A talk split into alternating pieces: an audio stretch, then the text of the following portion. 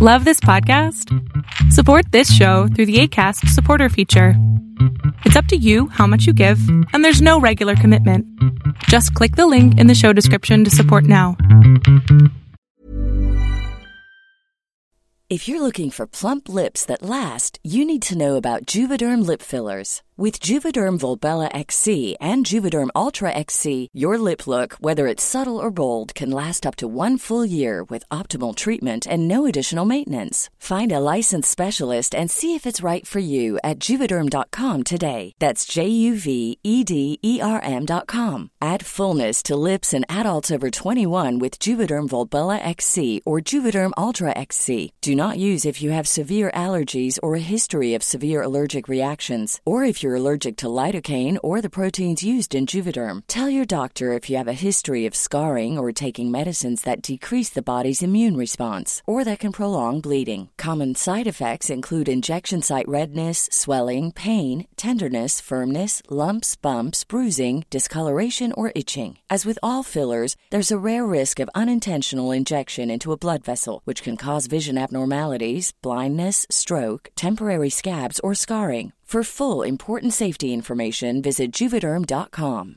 Hiring for your small business? If you're not looking for professionals on LinkedIn, you're looking in the wrong place. That's like looking for your car keys in a fish tank. LinkedIn helps you hire professionals you can't find anywhere else, even those who aren't actively searching for a new job but might be open to the perfect role. In a given month, over 70% of LinkedIn users don't even visit other leading job sites. So start looking in the right place. With LinkedIn, you can hire professionals like a professional. Post your free job on linkedin.com slash people today.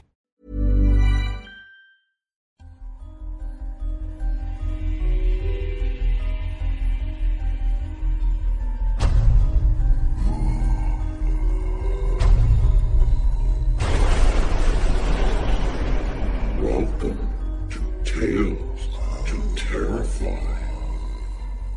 Welcome to Tales to Terrify, part of the District of Wonders network, featuring Starship Sofa, Crime City Central, and Protecting Project Pulp. Everyone has a story in the District of Wonders. Come and find yours.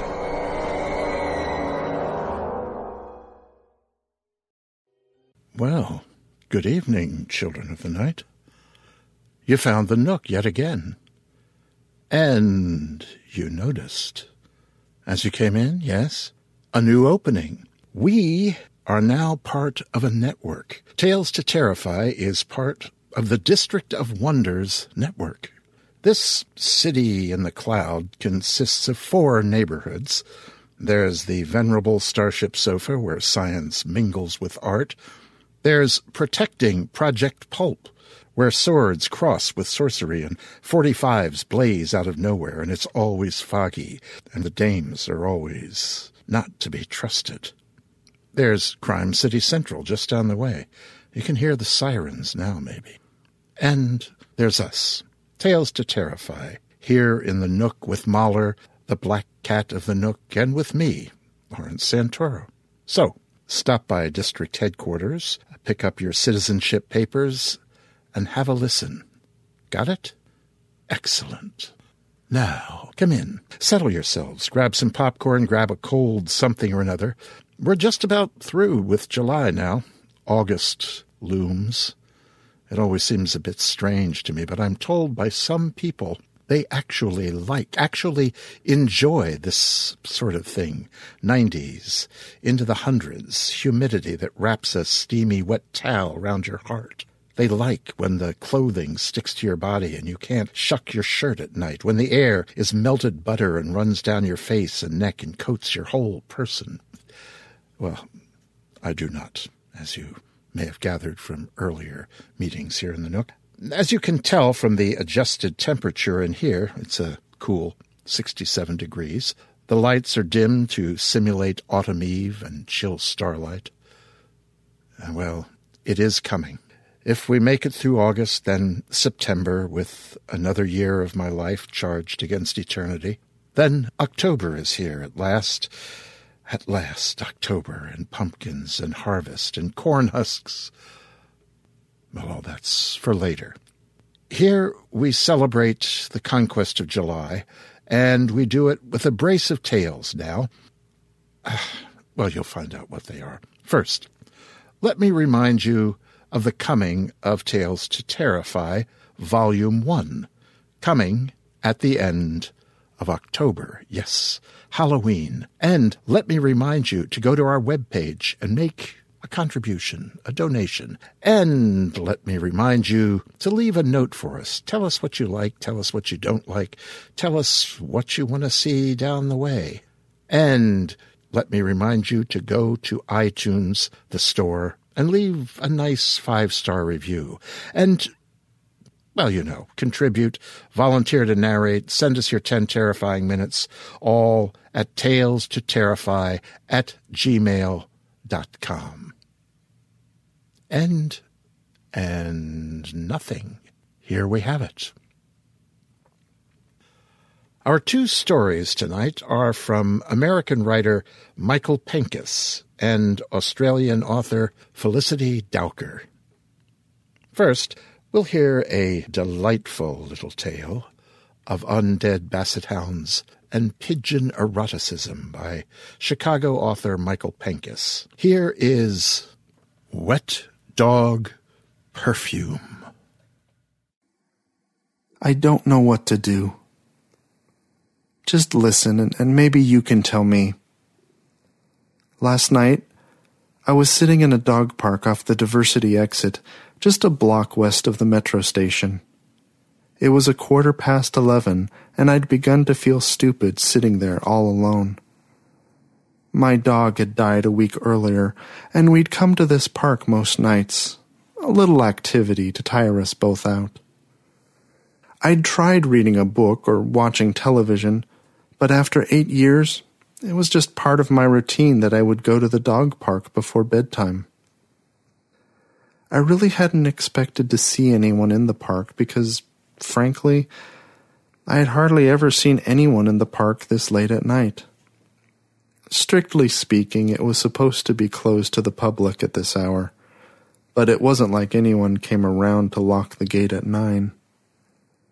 A woman pushed open the creaky, rusted gate and walked towards me. She looked to be my age, or maybe a little younger. She was very thin, dressed in a ragged black dress with fishnet stockings and black tennis shoes. Her face was made up in black and white streaks, so that she looked like a clown that had been caught in the rain. Like me, she didn't have a dog with her, but she did carry a large brown paper bag. There were five benches in the park, and she walked past two of them in order to sit beside me. This close I could smell her. She smelled like a wet dog. I found the scent to be strangely comforting. Not sure what else to do, I smiled and nodded. I could see that she was wearing fishnet gloves as well. The woman asked me, Where's your dog? Her voice was light with an almost baby doll squeak to it. He died last week. I'm sorry. She put the paper bag down on the bench between us and extended a hand towards me. I'm Raven. I took her hand and told her my name. It was the middle of October, but her hand was surprisingly warm. The skin beneath the fishnet glove was soft. You'd come earlier than this with your dog. Humphrey, I finished for her. His name was Humphrey. That's a nice name for a basset hound. When I picked him up at the shelter, I thought he looked sort of like Humphrey Bogart. Maybe if he'd worn a hat. I smiled. Maybe. If you don't mind my asking, how did he die? I shrugged.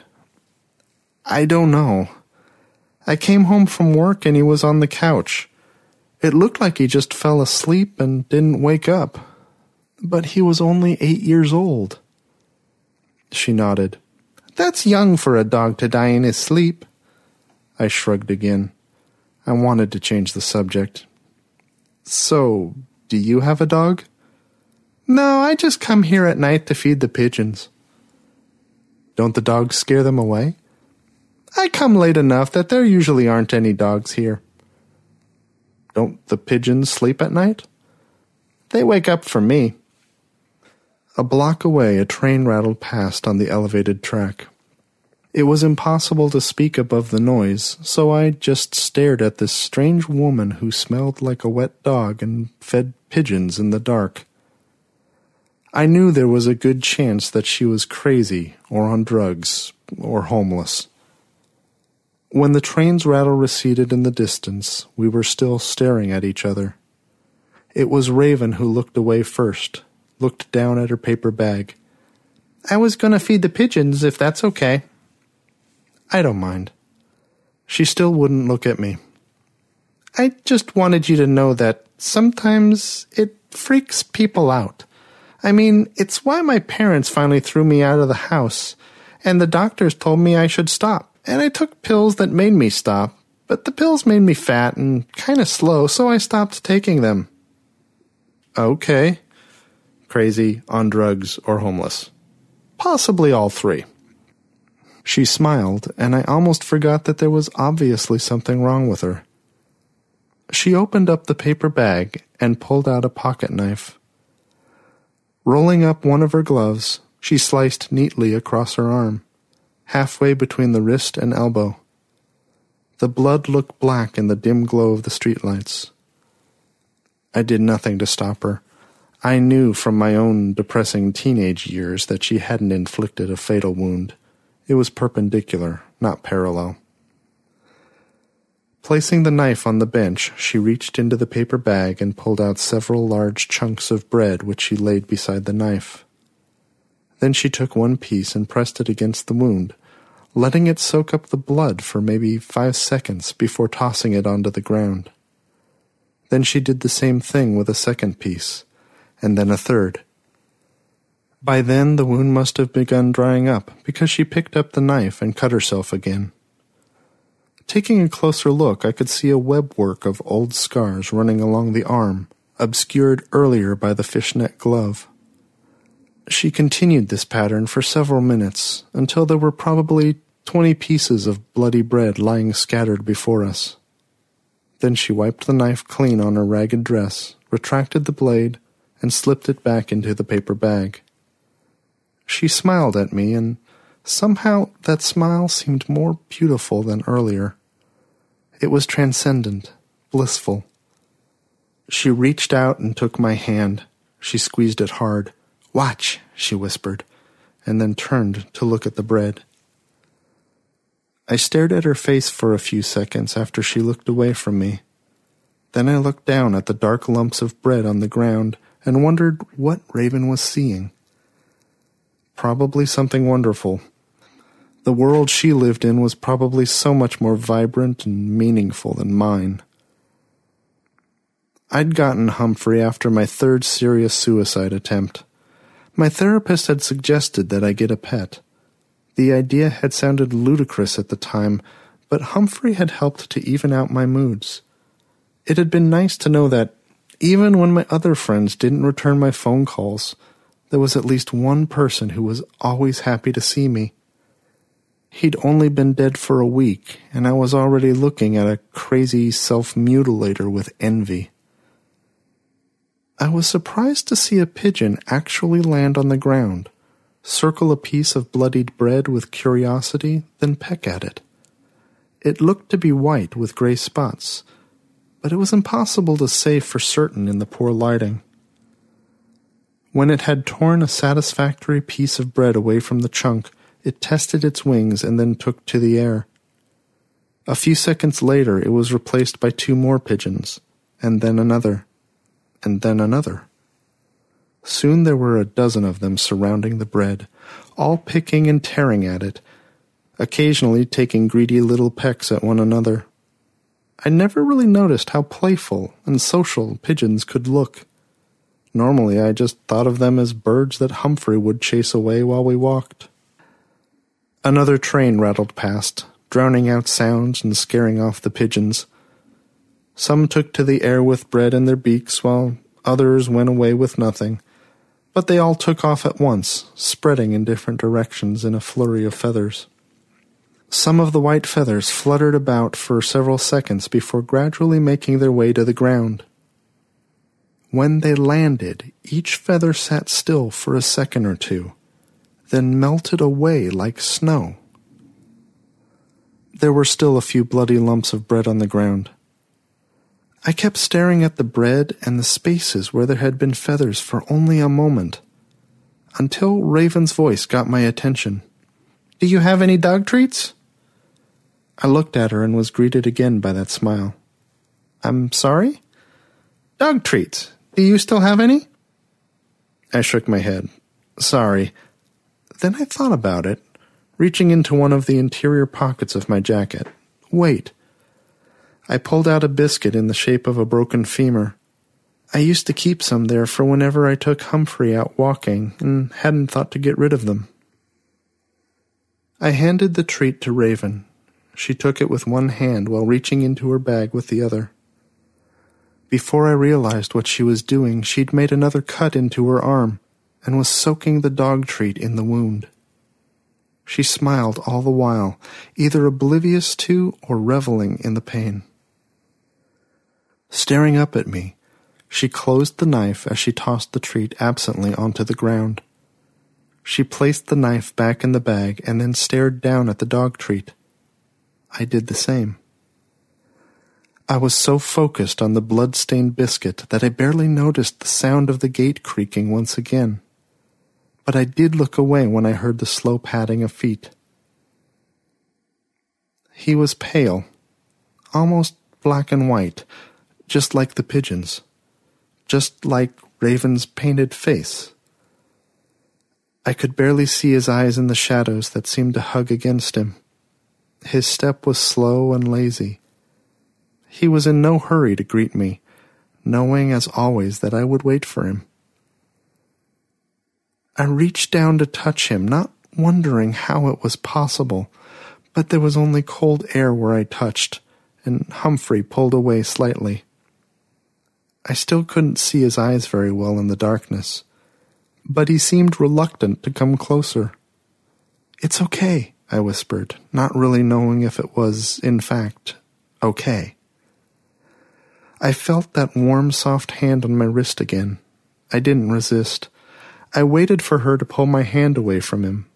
I wasn't meant to touch. I understood. But she didn't pull my hand away. Rather, she held it steady as the pocket knife slid quickly across my palm. I swore and pulled away from her, almost bringing my hand to my mouth before I saw Humphrey take several steps closer. Holding my wounded hand, I stared at Raven. She smiled weakly, then nodded towards my dog. Hesitantly, I held my hand down for him. Humphrey sniffed at my bloody palm for a moment, then began to lick. His tongue was cold, and it tickled. After a few seconds, I forgot myself and reached for his head, surprised to feel something other than cold air. I rubbed between his ears and he wagged his tail in response. His fur grew softer, and after only a few seconds, my hand fell through him. The blood on my hand had been licked away, and I just stared at my old friend. The shadows had fallen from his eyes, and he looked at me with a familiar contentment. Then another train rattled past us. Humphrey turned to look toward the sound, then looked quickly all around him. His attention seemed to fix on something beyond the gate, and he walked quickly towards it.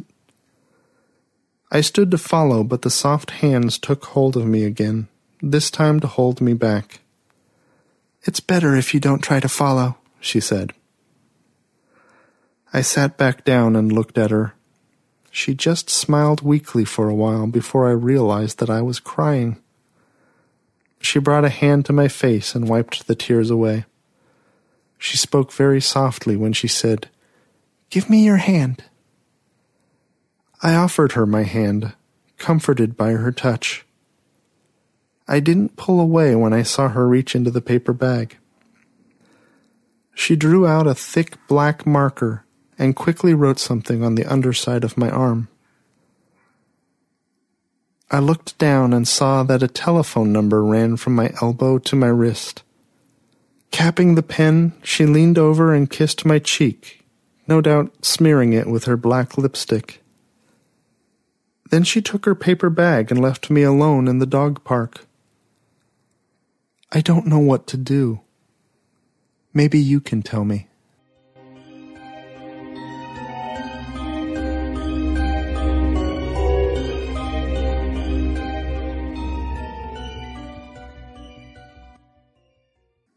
I am a former dog owner. The Nook doesn't allow dogs. Mahler, the ink black cat of the Nook, doesn't allow dogs. But I love dogs. I got a beagle when I was a tot, and with whom I grew into a young man. I had another later in life, Fred the dog, who was a German shepherd. Yeah, I love dogs. I love the smell of wet dog. Takes me back, takes me home. Ah, ah well. Mike, Mike Penkas, is an old friend from the Twilight Tales authors reading series. He is a member of a clan of writers that I'm beginning to think of as uh, Chicago offbeats Martin Mundt, Wayne Allen Sallee, maybe mm, some others. Others we'll hear from from time to time. As with most Chicagoans, Michael was born somewhere else, Grand Rapids, Michigan to be exact. He moved to Chicago in 2004. He's worked as a software editor, librarian, and a desktop publisher. His first short story sale was Parable of the Lazy Rooster and was published in 2007 in the anthology Tales from the Red Lion. He's had stories in Midnight Echo, issue 7, War of the World's Front Lines, Hell in the Heartlands, wherein Wet Dog Perfume first saw inked paper. Michael performs regularly at local events, including Gumbo Fiction, the Top Shelf Reading Series, and Bad Grammar Theater, where I appeared with him just last week. He currently works as an assistant blog editor at Blackgate Magazine. Mike maintains his blog at michaelpenkas.blogspot.com. Scott Couchman, who voiced Wet Dog Perfume, is a Los Angeles based science fiction and fantasy writer and voice actor. He's an instructional designer and corporate trainer by day and writer by night.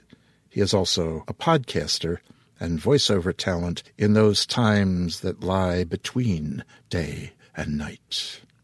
He describes himself as the family geek and generally sleep deprived zombie most of the time. He says he lives in a pocket of Los Angeles that no one seems to talk about, and even fewer know about. He lives there with his wife, two sons, a hamster, and a number of fish, which number varies day by day. So thank you, Scott. And thank you, Mike. Uh, love to have you back sometime, both of you. Next, we'll hear from Melbourne based writer Felicity Dowker. Felicity is predominantly recognized as a horror writer, but has worked in quite a few genres. Her stories have appeared in Australian publications including Borderlands, Aurealis, Andromeda Spaceways In Flight magazine, and others. She is a multiple finalist or winner of awards that include the Ditmar, Chronos, Aurealis, and I'm sorry if I've mispronounced that, and Australian Shadows Awards. Around 30 of Felicity's stories have been published in Australian and international zines and anthologies. They include Year's Best Australian Fantasy and Horror Volume 1. Felicity's debut short story collection, Bread and Circuses, from which this story is taken, is due for release from Ticonderoga Publications during 2012. Felicity always says she hates blathering on about herself in bios, so we'll stop now too. And appropriately here is Bread and Circuses. Already long ago, from when we sold our vote to no man, the people have abdicated our duties. For the people who once upon a time handed out military command, high civil office, legions, everything, now restrains itself and anxiously hopes for just two things bread and circuses. Satire 10, Decimus Junius Juvenalis. We live in the graveyard. It's the only place they won't go. It's not religious. There are no gods left to frighten evil away. It's not even physical. We've dragged a few of them in to see what would happen. Nothing much did. They just get pissed. They get so worked up they can't function. Not even in their usual shambolic, brainless fashion. And they cry gooey, pink tinged, meaty tears. We think they have cellular memory of being truly dead and buried underground, and they don't like it, can't bear it. They would rather stand gazing in and starving. Better that than to enter the place where the dead used to be imprisoned. So they lurch outside the cemetery, and we cower within. My bed is a tomb that was once occupied by Sloane, comma, Marjorie. May she rest in peace. I guarantee that wherever she is now, Sloane, comma, Marjorie doesn't rest in peace. Nor do I. My lullabies are shuffling thick feet, wet smacking lips, wretched groans oozing from putrescent throats. It's poetic, I suppose, the outcome of the final revolution. We were the ruling party for so long, living, roaming the world in arrogant freedom. They were the oppressed, dead, planted in dark earth for an eternity of decay and neglect. Perhaps it was always a matter of time until they rose up and fought for our place at the top of things. Maybe their vacant, endless striving for our downfall is fair punishment for our presumption. It doesn't matter anyway. I don't hate them. They're too empty to feel anything about, other than fear, revulsion, a crawling fascination. I hate the graveyard and the game. The game started a year ago when we realized we graveyard citizens would survive. That left us with one question. Now what? We were alive. There was food for us to stay that way. The countless casualties left behind a lot of non perishable foodstuffs, and the wilderness brimmed with wild animals for us to hunt. The zombies didn't come inside our graveyard prison sanctuary. We would endure. But what was the point? There were suicides. People strolled out of the graveyard and offered themselves to the zombies. Our leaders, men and women for whom managing our village was reason for living, saw their minions, community, slipping from their grasp. Morale wasn't low, it was subterranean. The zombies began the destruction of the human race, but we were willing to finish the job ourselves rather than face empty futures. No religion survived in the age of the walking dead.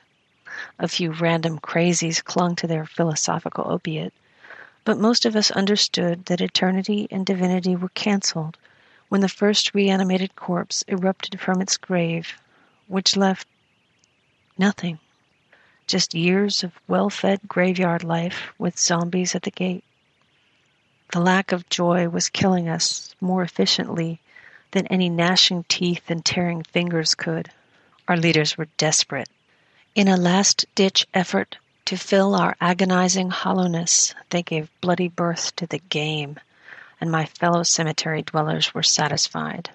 That disgusts me more than anything else. They all love the game even though they understand that one unfortunate day they may be the participants, they're willing to risk it for the rush they get from watching. The proletariat still have to work it for the pleasure of the powerful people, even in the cemeteries of the New World. And they agree to do it. I want to scream. I want to die. But I don't want to give them the gift of watching me. I'm alone since they sacrificed Noelle and I'm an easy target. The only reason they haven't played me in the game is because it's amusing to let me live. Every grinding day I spend here is a joke.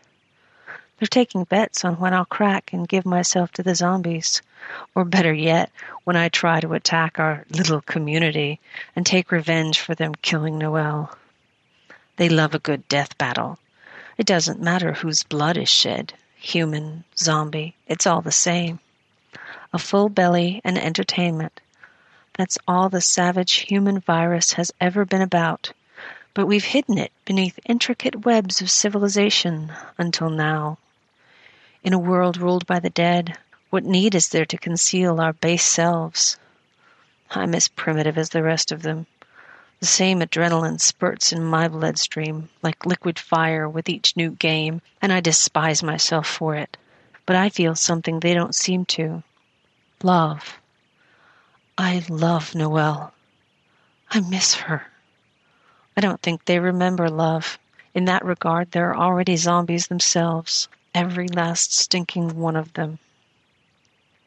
She was my girlfriend of five years, and I still thought she was goddess incarnate. She was tall, dark skinned, and tough.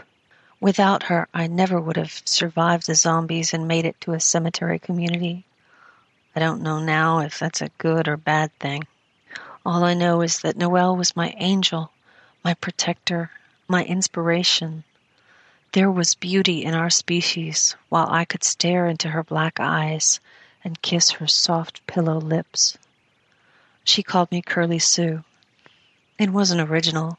It was trite and common, but it was all mine and sounded so sweet tumbling from her tongue. Nobody calls me anything much now. I'm not sure they know my name anymore. Sometimes I think I've forgotten it myself. I'm empty and alone. Who cares what my name is? Noelle did. She cared that my name was Susan, enough to twist it into something that was her own and make me her own. So I try to remember that I'm Susan, Curly Sue. Not for me, for Noelle. It happened like this. There was no Monday, Tuesday, Wednesday, whatever. Just random time, a series of sunups and sundowns set to the music of milling zombies. Nobody had anywhere to be, so time became redundant. We were cut loose, set adrift in space. It was horrific. She kept me tethered to earth. We lay in the pit we dug with our bare hands, five feet into the soft soil of a tree lined corner of the graveyard. It was warm in there, wrapped around each other. We rose only to eat and defecate. Noelle had been out of the graveyard on food detail. They sent her because she was so strong. She had a good chance of returning. She went without protest. She thought it was fair to do her bit. I lay trembling in the pit every time she left, convinced that she wouldn't return. She always did, and I buried my face in her thick dark hair, sobbing tears of relief. Relax, Curly Sue, she'd say, stroking my back like the mother, sister, lover, friend she was. I'm a big girl. I'll always come back to you, little girl. It's fate and love and the way things are. Understand? I believed, but I worried too. I knew she was amazing, and amazing things were given only to be taken away. So they took her. And I can't tell you what day it was because I don't know. I can't pinpoint the moment it happened because every moment is the same. That's the most profane thing about it. Someone like Noelle deserved to have her death noted in the turning cogs of time. We were making love. Her long brown legs were curled around my white ones, intertwining like writhing snakes. She gave off baked heat when we coupled. I basked in it.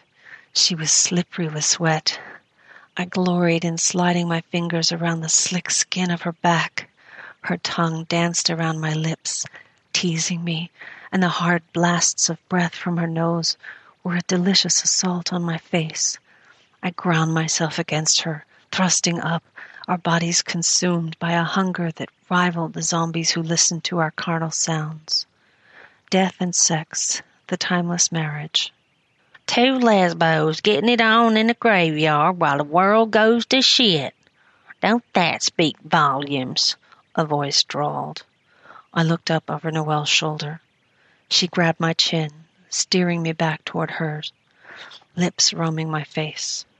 Ignore them, she breathed in my ear, her breath a wisp of temptation. But I wasn't that strong. Besides, they'd never intruded on us like this. Something felt wrong. Go away! I said, glaring up at the figure above us. Tom Sheehan. He usually restrained his boorishness to leering at us from the shadows. He was a coward and a bigot. Most of the survivors were.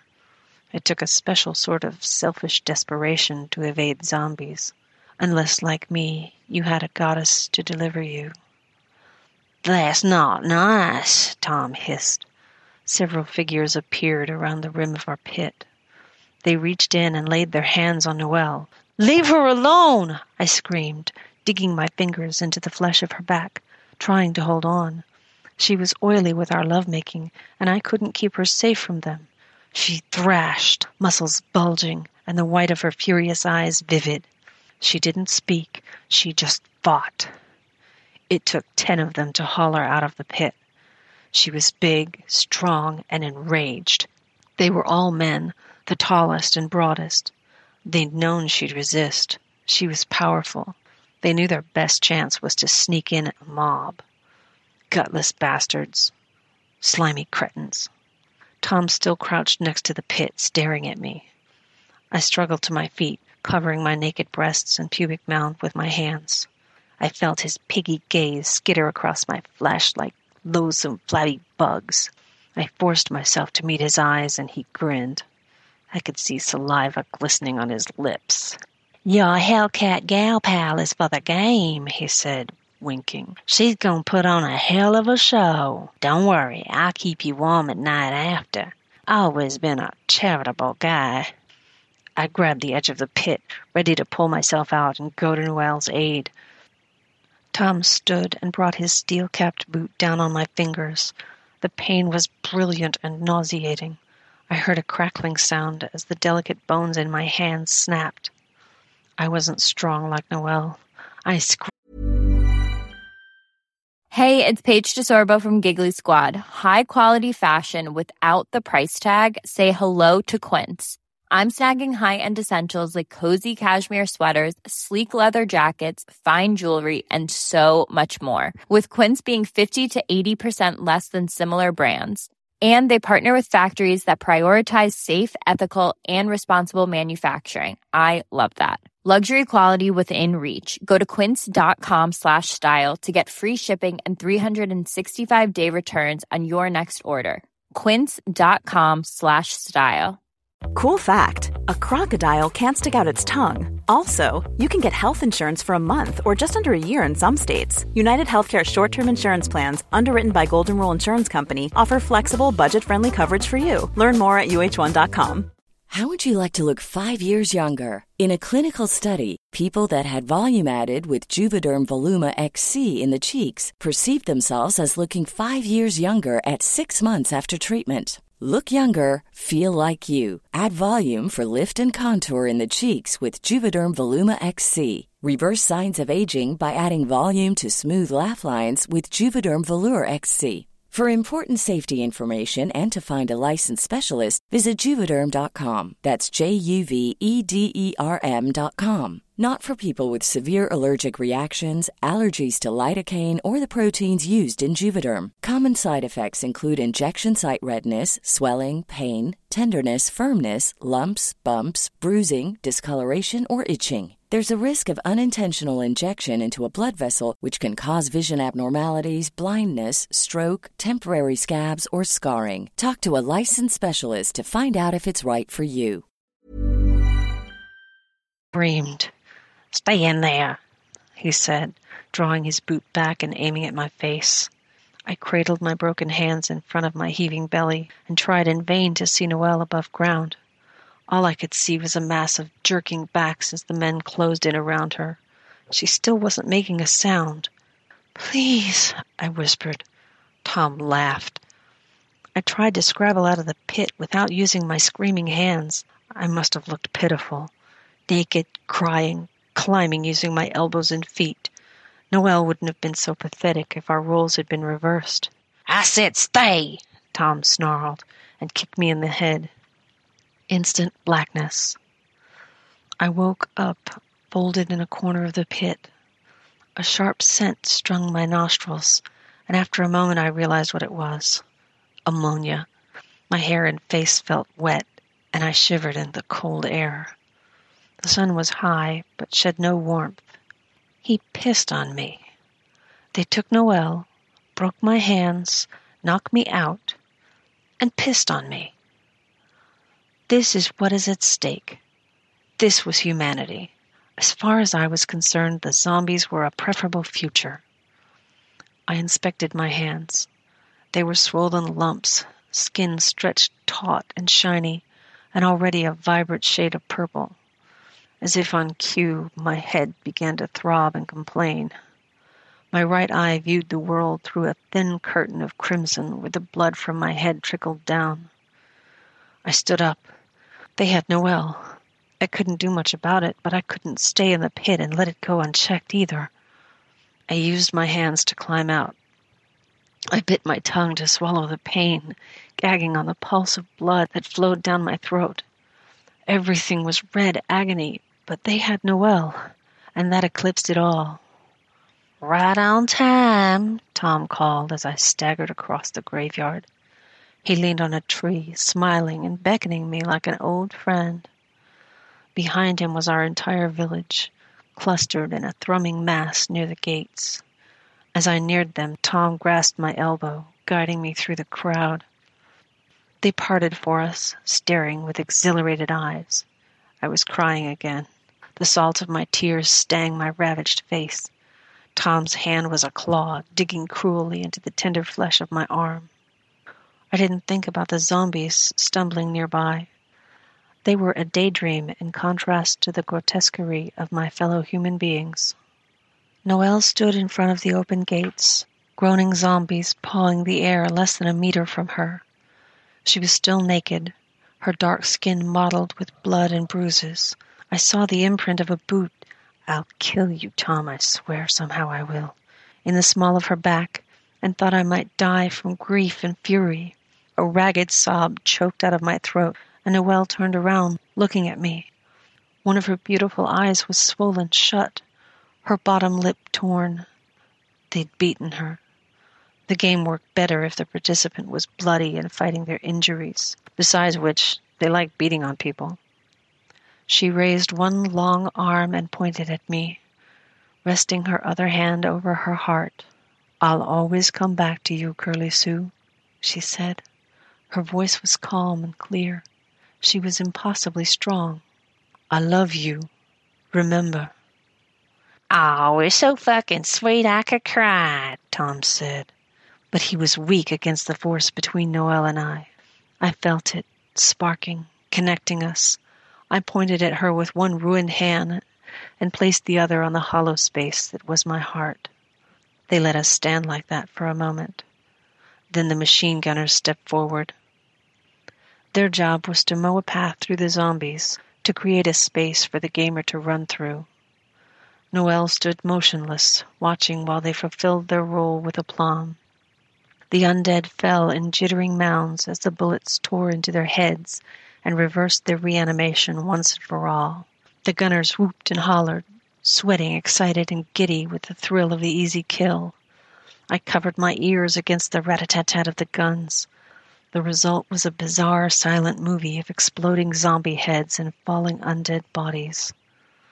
The zombies were horrible dead things that should be underground instead of staggering around trying to kill everyone. But they were people once. They were abhorrent, but mostly they were people who were different to us, and we were mowing them down. They were without intellect, driven by irresistible hunger. We were intelligent, supposedly. We used our advantage to kill easy targets. We were evil. Although maybe the zombies weren't entirely unintelligent, because after a few minutes of watching their comrades being slaughtered by the gunners, they hung back. The path cleared by the bullets stayed open. It was time for Noelle to play the game. They gave her a hunting knife and machine gun. I saw her arms shaking under the weight of the gun and knew how badly they had hurt her. But she walked forward, not looking back, not even at me. If she'd refused to play, they would have gunned her down where she stood and thrown her corpse out for the zombies to devour. She had a gun, but they had several. The game was not voluntary. Once chosen, you left the cemetery and greeted the zombies, one way or another. She left with her battered head held high. Hidden in the woods outside the graveyard was a metal ball. The prize. Noelle had to find the prize and bring it back to win the game. If she did, she'd never have to play again. She'd never have to go on food detail, muck out a lavatory hole, or venture out for ammunition and blankets and the other primitive and technological miscellany our village coveted. She'd live in the graveyard with her community taking care of her, reveling in her heroism. It sounded like a good deal, but nobody had ever won a game. Nobody except the zombies, the undefeated champions. As I stood watching my love march out the gates and into the sea of churning undead, I dared to hope.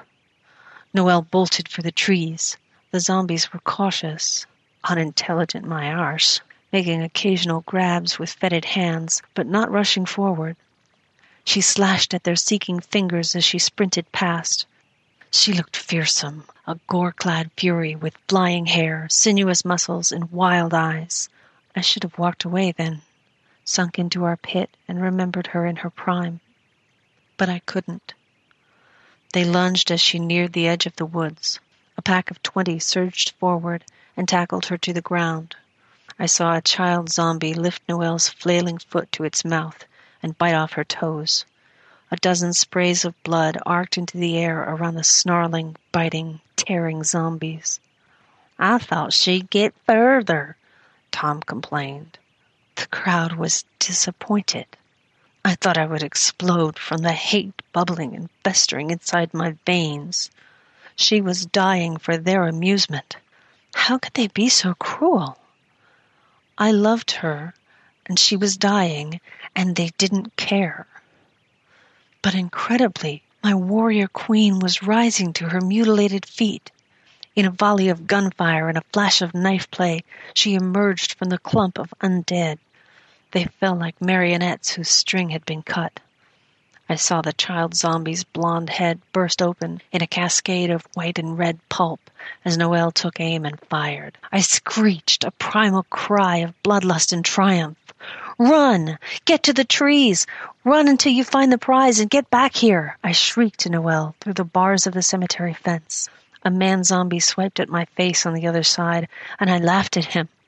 I felt spittle trickle from my lips, and I knew I was crazy. For she was lost, whether she made it back or not. They had bitten her, torn at her, infected her. She wouldn't be Noelle for much longer. It was over. But the game wasn't over, and she was still my beloved. So I watched, cried, yelled, and screamed. Through it all, she never made a sound, never looked back. She was something else, some other species, elevated above humans and zombies. She was perfect. And still she ran. She was enveloped by the trees, and as if heeding some psychic call, every zombie turned and followed. They clambered, straining forward, crushing their kin in the rush to chase Noelle. Their groans were jagged and urgent. They had been hungry for a long time, and they too loved the game, for it meant food and purpose for a brief while. They were past their momentary fear of destruction, and their focus was fixed on Noelle. There was a loud beeping sound, and the crowd gasped. I'll be damned! The bitch giant done it. Too bad for her, it doesn't matter now. Tom spoke in my ear. I didn't care. I was euphoric, delirious. It was the prize monitor going off. She'd picked it up and flicked the sensor switch. She'd got it. Nobody had ever done that before. She was special. She was coming back. And everything would be all right. Noelle! I stood at the fence for a day and a night. Everyone gave up and wandered back to their idle business after a few hours, but I refused to accept it. She had the prize. She'd won the game. She'd said she'd always come back. She made a promise, and she was a goddess. Somehow it would be okay. A few women with something vaguely resembling decency left in their shriveled hearts picked me up and carried me to my hour. pit. I think they wanted me out of sight. It was offensive to see me keeping a pathetic vigil at the fence. They didn't want the reminder of their guilt. The zombies didn't emerge from the woods for several days. Noelle must have been a delight of epic proportions for them. They were even more slow moving and vacant eyed than usual after their orgy of ghoulishness. Peeping over the edge of my pit, I could see her blood smeared on them. One held a severed hand, dark skinned and long fingered, nibbling on the weeping wrist stump like a juicy canape. I couldn't stay in the pit. She should have been there with me. It was our place. Instead, she was splattered across the replete undead. Nothing was right out there, and nothing was right in here. I climbed out and found the most exposed, uncomfortable tomb to lie in. Thank you, Sloane, comma Marjorie. It was penance, the least I deserved for doing nothing while they took Noelle. There was nothing I could have done, but she would have fought for me. I was barren, null, and void. Another zombie had been made without so much as a bite. My world was dead. I don't know how long it's been. I tried keeping track, but the days and nights are greasy things that slip through my clutching mind, and I find myself lost in them. Maybe it's been a year. When I woke up curled in the fetal position in my dead bed, I knew today was game day and they were going to play me at last. I dreamed it, and in the new dead world, dreams didn't lie. Tom sat on the edge of Sloane, comma Marjorie's slab, staring at me. Was it pain I saw in his moist eyes? He was disgusting, but perhaps even he felt emotion in this weird place. He'd made several advances since Noelle had gone. I'd rejected them. Now they'd sent him to collect me, and he was less than ecstatic about it. I hated him all the same.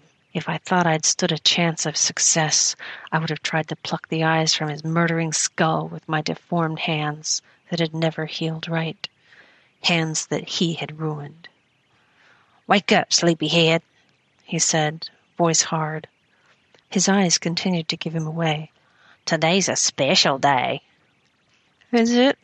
I yawned, knuckling the crust of sleep from my eyes. Am I meant to be shocked, scared, sad? Sorry, I'm just bored. You have that effect on me. His mouth twisted and one of his hands jerked as if he'd like to slap me. You're a stupid bitch. You know that? I could have looked after you. They would have left you alone if you was with me. I tried, but you won't be safe, will you? Still hung up on that Amazon woman of yours. Well, fine.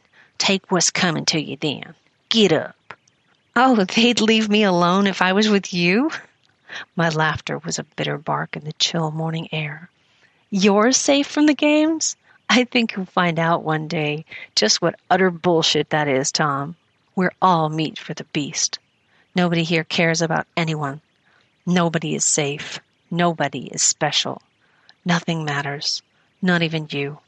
Especially not you. He did slap me then, a solid blow that sent my head reeling and thickening my brain. It hurt, but I laughed again. I knew that would bother him. Come die then. We'll send you to join your bitch girlfriend. Isn't that what you want, Curly Sue? He knew how to stop my laughter. He reached to pull me up, but I waved his hand away. I was determined to go with pride and strength like Noelle had. I was so terrified that I thought I might lose control of my bladder, but I wouldn't let them see. I wouldn't do anything to intensify their enjoyment. They stood at the gates, waiting. I was clothed and Noelle had been naked, but I couldn't muster the quiet dignity she'd emanated. My lower lip was trembling, and my breath was shallow and rapid. I could feel sweat rolling in beads down my brow despite the morning cold. The gunners stood tensed and ready. Nobody moved toward me. Nobody beat me. It wasn't necessary. I'd been bleeding and broken ever since Noelle died. I felt hard metal in my hand and realized Tom was pressing a knife into it. I took it, and he placed a machine gun in my other. It was ridiculous. I had no idea how a gun worked and couldn't operate it whilst wielding a knife with my other hand. not with my mangled paws. I was no warrior, not like Noelle. The weapons felt heavy and cumbersome, and as useful as if I'd been brandishing a frozen fish on a banana. But all that mattered was that I didn't break. No tears, no pleading. You're all going to die, I said.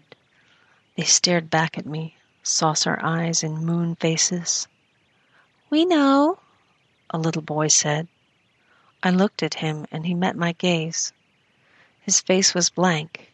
He couldn't have been more than six years old. If I can, I'll come back and kill you all, I said, knowing it was ludicrous. Maybe we could give her a break. Tom's voice was behind me, always behind me. They looked at him, pleased. Here was some palpable pain. Here was the entertainment I was withholding. She, her girlfriend died this way. Maybe she should be exempt. Marion, our leader, stepped forward. She was smiling. She looked like a kind old woman, with plump arms you could step into. She had thought up the game, and she selected who played. She was Grandmother Death. Are you volunteering to take her place, Tom? Is that what you're saying? There was a pause, stretching out into eternity, while I stood holding my useless weapons. Tom coughed. The little boy who had spoken giggled. Then, No, I, I was only saying, uh, I, I'm sorry. Go ahead. I didn't mean to interfere. No, I didn't think you did, Marion said, still smiling. Cowards! I hissed through chattering teeth. You're all cowards! Show us bravery, then, Susan, Marion said. She waved one of her small hands at the gates and the zombies loitering beyond. Serve your community. Show us heroism and exhilaration. Entertain us. Feed them. There are no better causes. There is nothing else. I spat at her, and one of the gunners raised his weapon above his head for a blow. Marion stopped him with a look and he fell back, glowering. She wiped my spittle from her chest and fixed her pale blue eyes on me. I looked away first. What good was a battle of wills to me with this death queen now? Marion nodded at the gunners, and they set about their noisy, bloody work. Standing here so close to them, the sound was deafening. I could hear the cries of the undead with unbearable clarity from my vantage point next to the gates. I'd never noticed how animalistic they sounded when wounded. Their cacophony was violent and terrible. I forced myself not to block my ears. This was my death, too, and I wanted to be present for it. Every gun blast, every thock as bullets tore into zombie flesh, every scream and whimper from the dying undead, I took it in and made it my own. The legion of walking corpses outside the cemetery fell back. A clear path opened amongst them, snaking toward the woods. The grass was green and fragrant out there, and I remembered that the world wasn't dead, only the part of it that was human.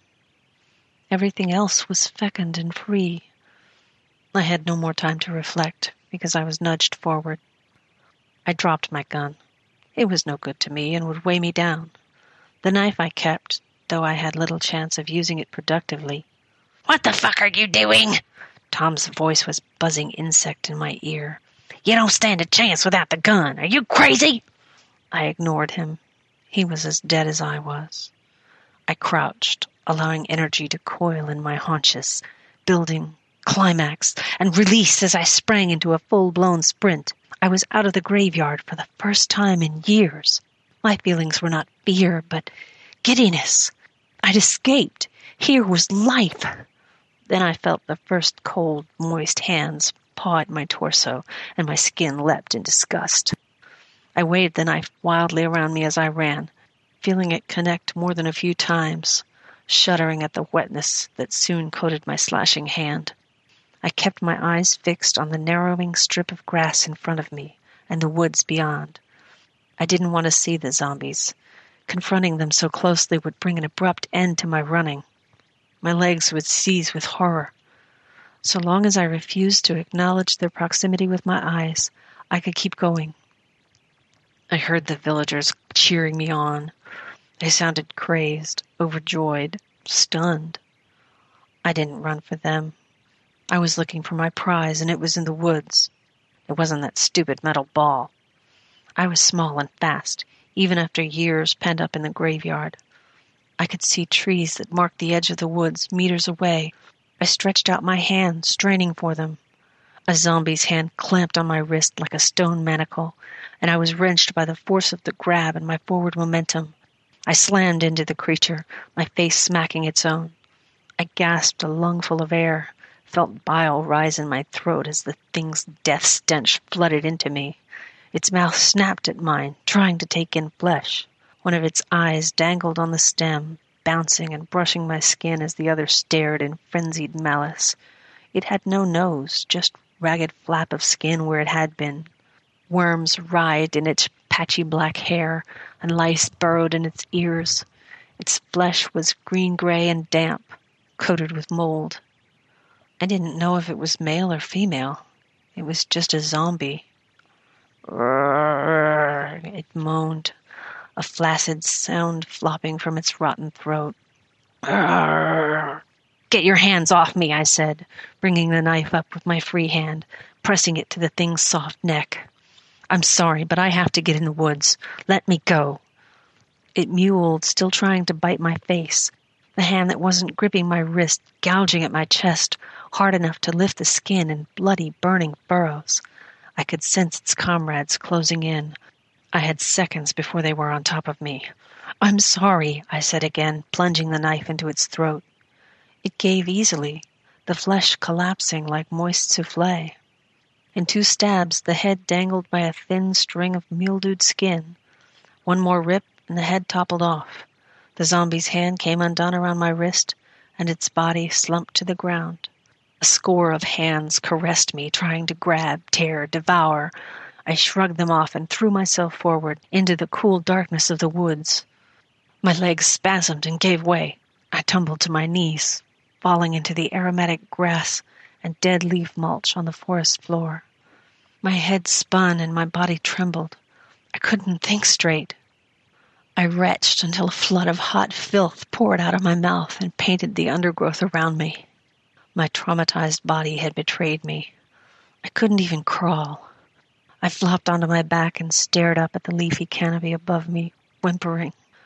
I waited to feel the first defiling hands on my body, sobbed as I anticipated the first snaggle of teeth penetrating my skin. My knife lay next to me, useless, accusatory. I waited a long time and eventually realized the zombies hadn't followed me. But something was coming for me, shuffling across the ground in lopsided steps. It approached behind my head. I rolled my eyes back as far as they would go, ignoring the watery sting, but saw only a blur. Come and get me then, I croaked, throat tight and dry. I'm an easy meal. Dinner's served. I can't move, and I don't care. Not any more. Kurishu. The thing crooned. Something in the deepest part of my brain exploded. My prize! My visitor reached my side, edged forward, stood over me. I could see it, her, in glorious perspective, a living dead goddess looming above me in terrible beauty. Noelle? The word left my mouth before my brain registered it. I couldn't breathe, couldn't think. I was pure emotion, trapped in my fleshy shell. She was still divine. Her dark eyes were intact, boggling at me from the mess that was her face. Half the skin on her head had torn and dangled in a large sheet from her chin, but it was her skin, that glossy mahogany casing that enclosed everything that was Noelle. It was mottled and savage and paler, but still hers. Her large teeth grinned at me like rickety fence palings. One of her voluminous lips dangled with the skin beneath her chin. Her matted hair was flecked with gore. One of her arms was gone from the elbow down, leaving a stringy stump of gristle and bone. All her toes and parts of her feet were gone. The downy pad between her legs was a mishmash of blood and maggots. All over her I saw teeth marks, gaping wounds, dangling flesh. A loop of sausage like intestines protruded from her open belly, wound around her waist like a belt.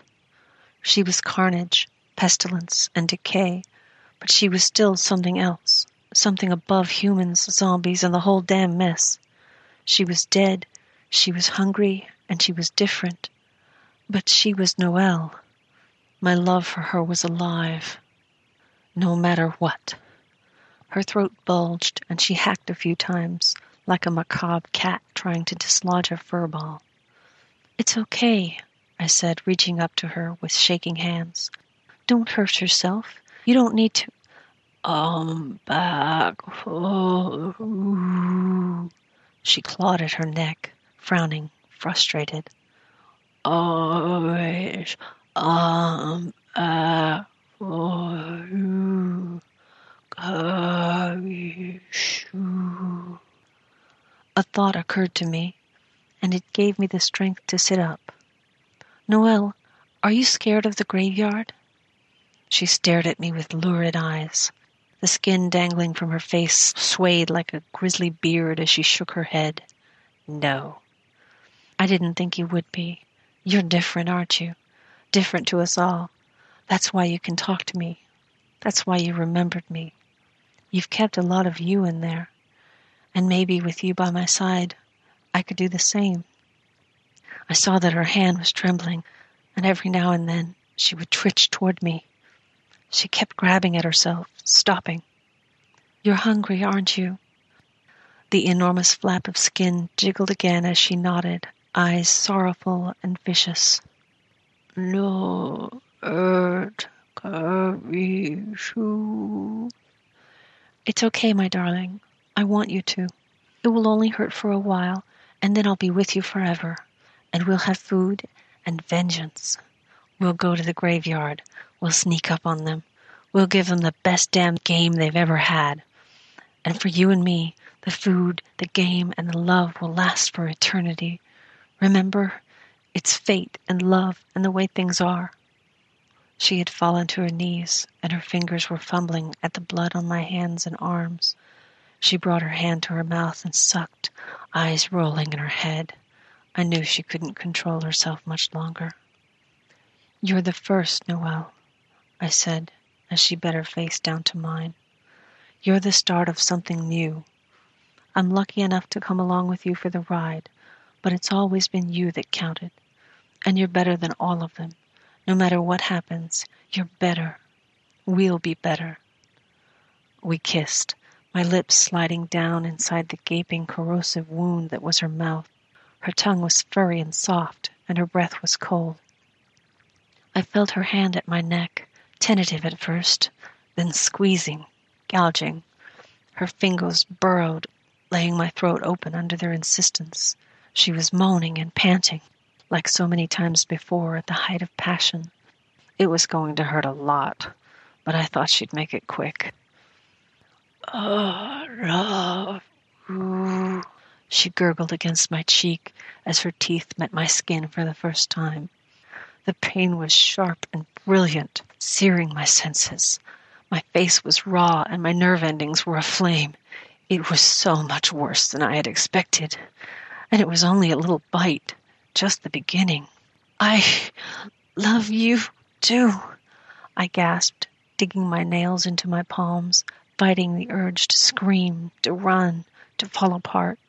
Noelle was chewing on a piece of my face, making small sounds of ecstasy in the back of her dead throat. Her hand was around my neck so tight I couldn't breathe. I couldn't think. The world was receding into brilliant pinpricks of light in dancing blackness, and in the center of it was Noelle. I still had love and hate, and I took them both down into oblivion. Remember the graveyard! I screamed inside my fading brain, desperate to cling to purpose. Remember Noelle and be with her. and kill them all. Humans, zombies, just kill them. I found meaning and purpose and vitality at last as Noelle tore my chest open and grappled my rib cage to get to my heart, which was always hers. Now comes the joy at last, and food, always food, steaming, dripping, throbbing flesh and red hot blood. I want it already. I want to see them run, toy with them, hear them beg. Bread and circuses, even unto infinity, it's all there is, even for me, even for you.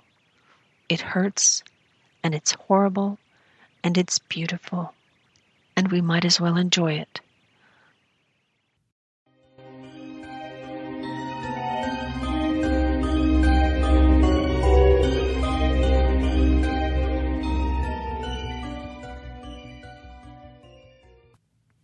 This story, Bread and Circuses, uh, was a finalist for the 2010 Ditmar Award for Short Fiction, as well as the 2010 Australian Shadows Award for Short Fiction, and was the recipient of positive reviews after appearing in the Scary Kisses anthology, and was described in Scoop magazine as one of the highlights of that collection.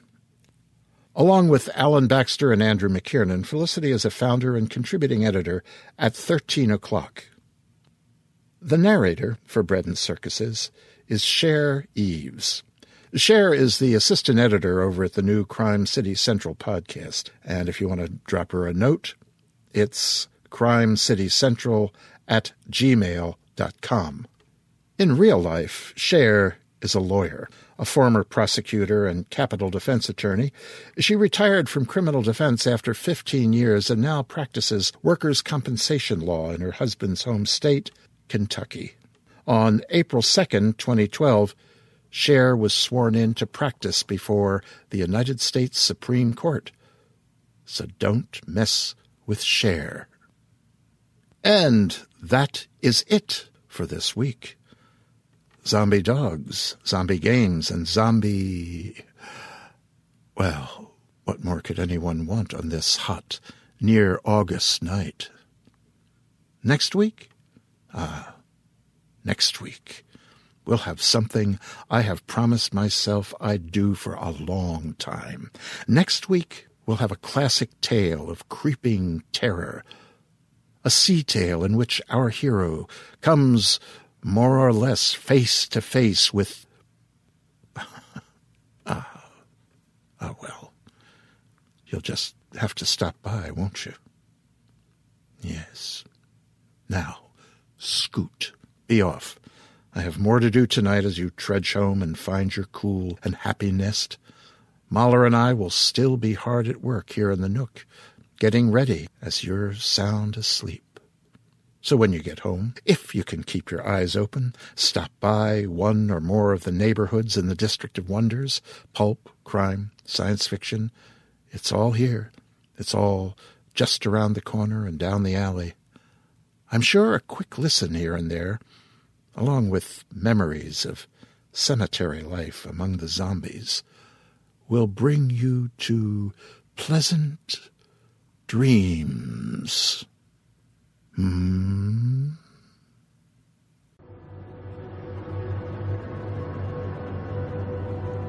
This presentation has been brought to you by the District of Wonders Network, dedicated to podcasting the finest genre fiction. You can learn more about the Planning for your next trip? Elevate your travel style with Quince. Quince has all the jet setting essentials you'll want for your next getaway, like European linen premium luggage options, buttery soft Italian leather bags, and so much more. And it's all priced at 50 to 80% less than similar brands. Plus, Quince only works with factories that use safe and ethical manufacturing practices. Pack your bags with high-quality essentials you'll be wearing for vacations to come with Quince. Go to quince.com slash trip for free shipping and 365-day returns.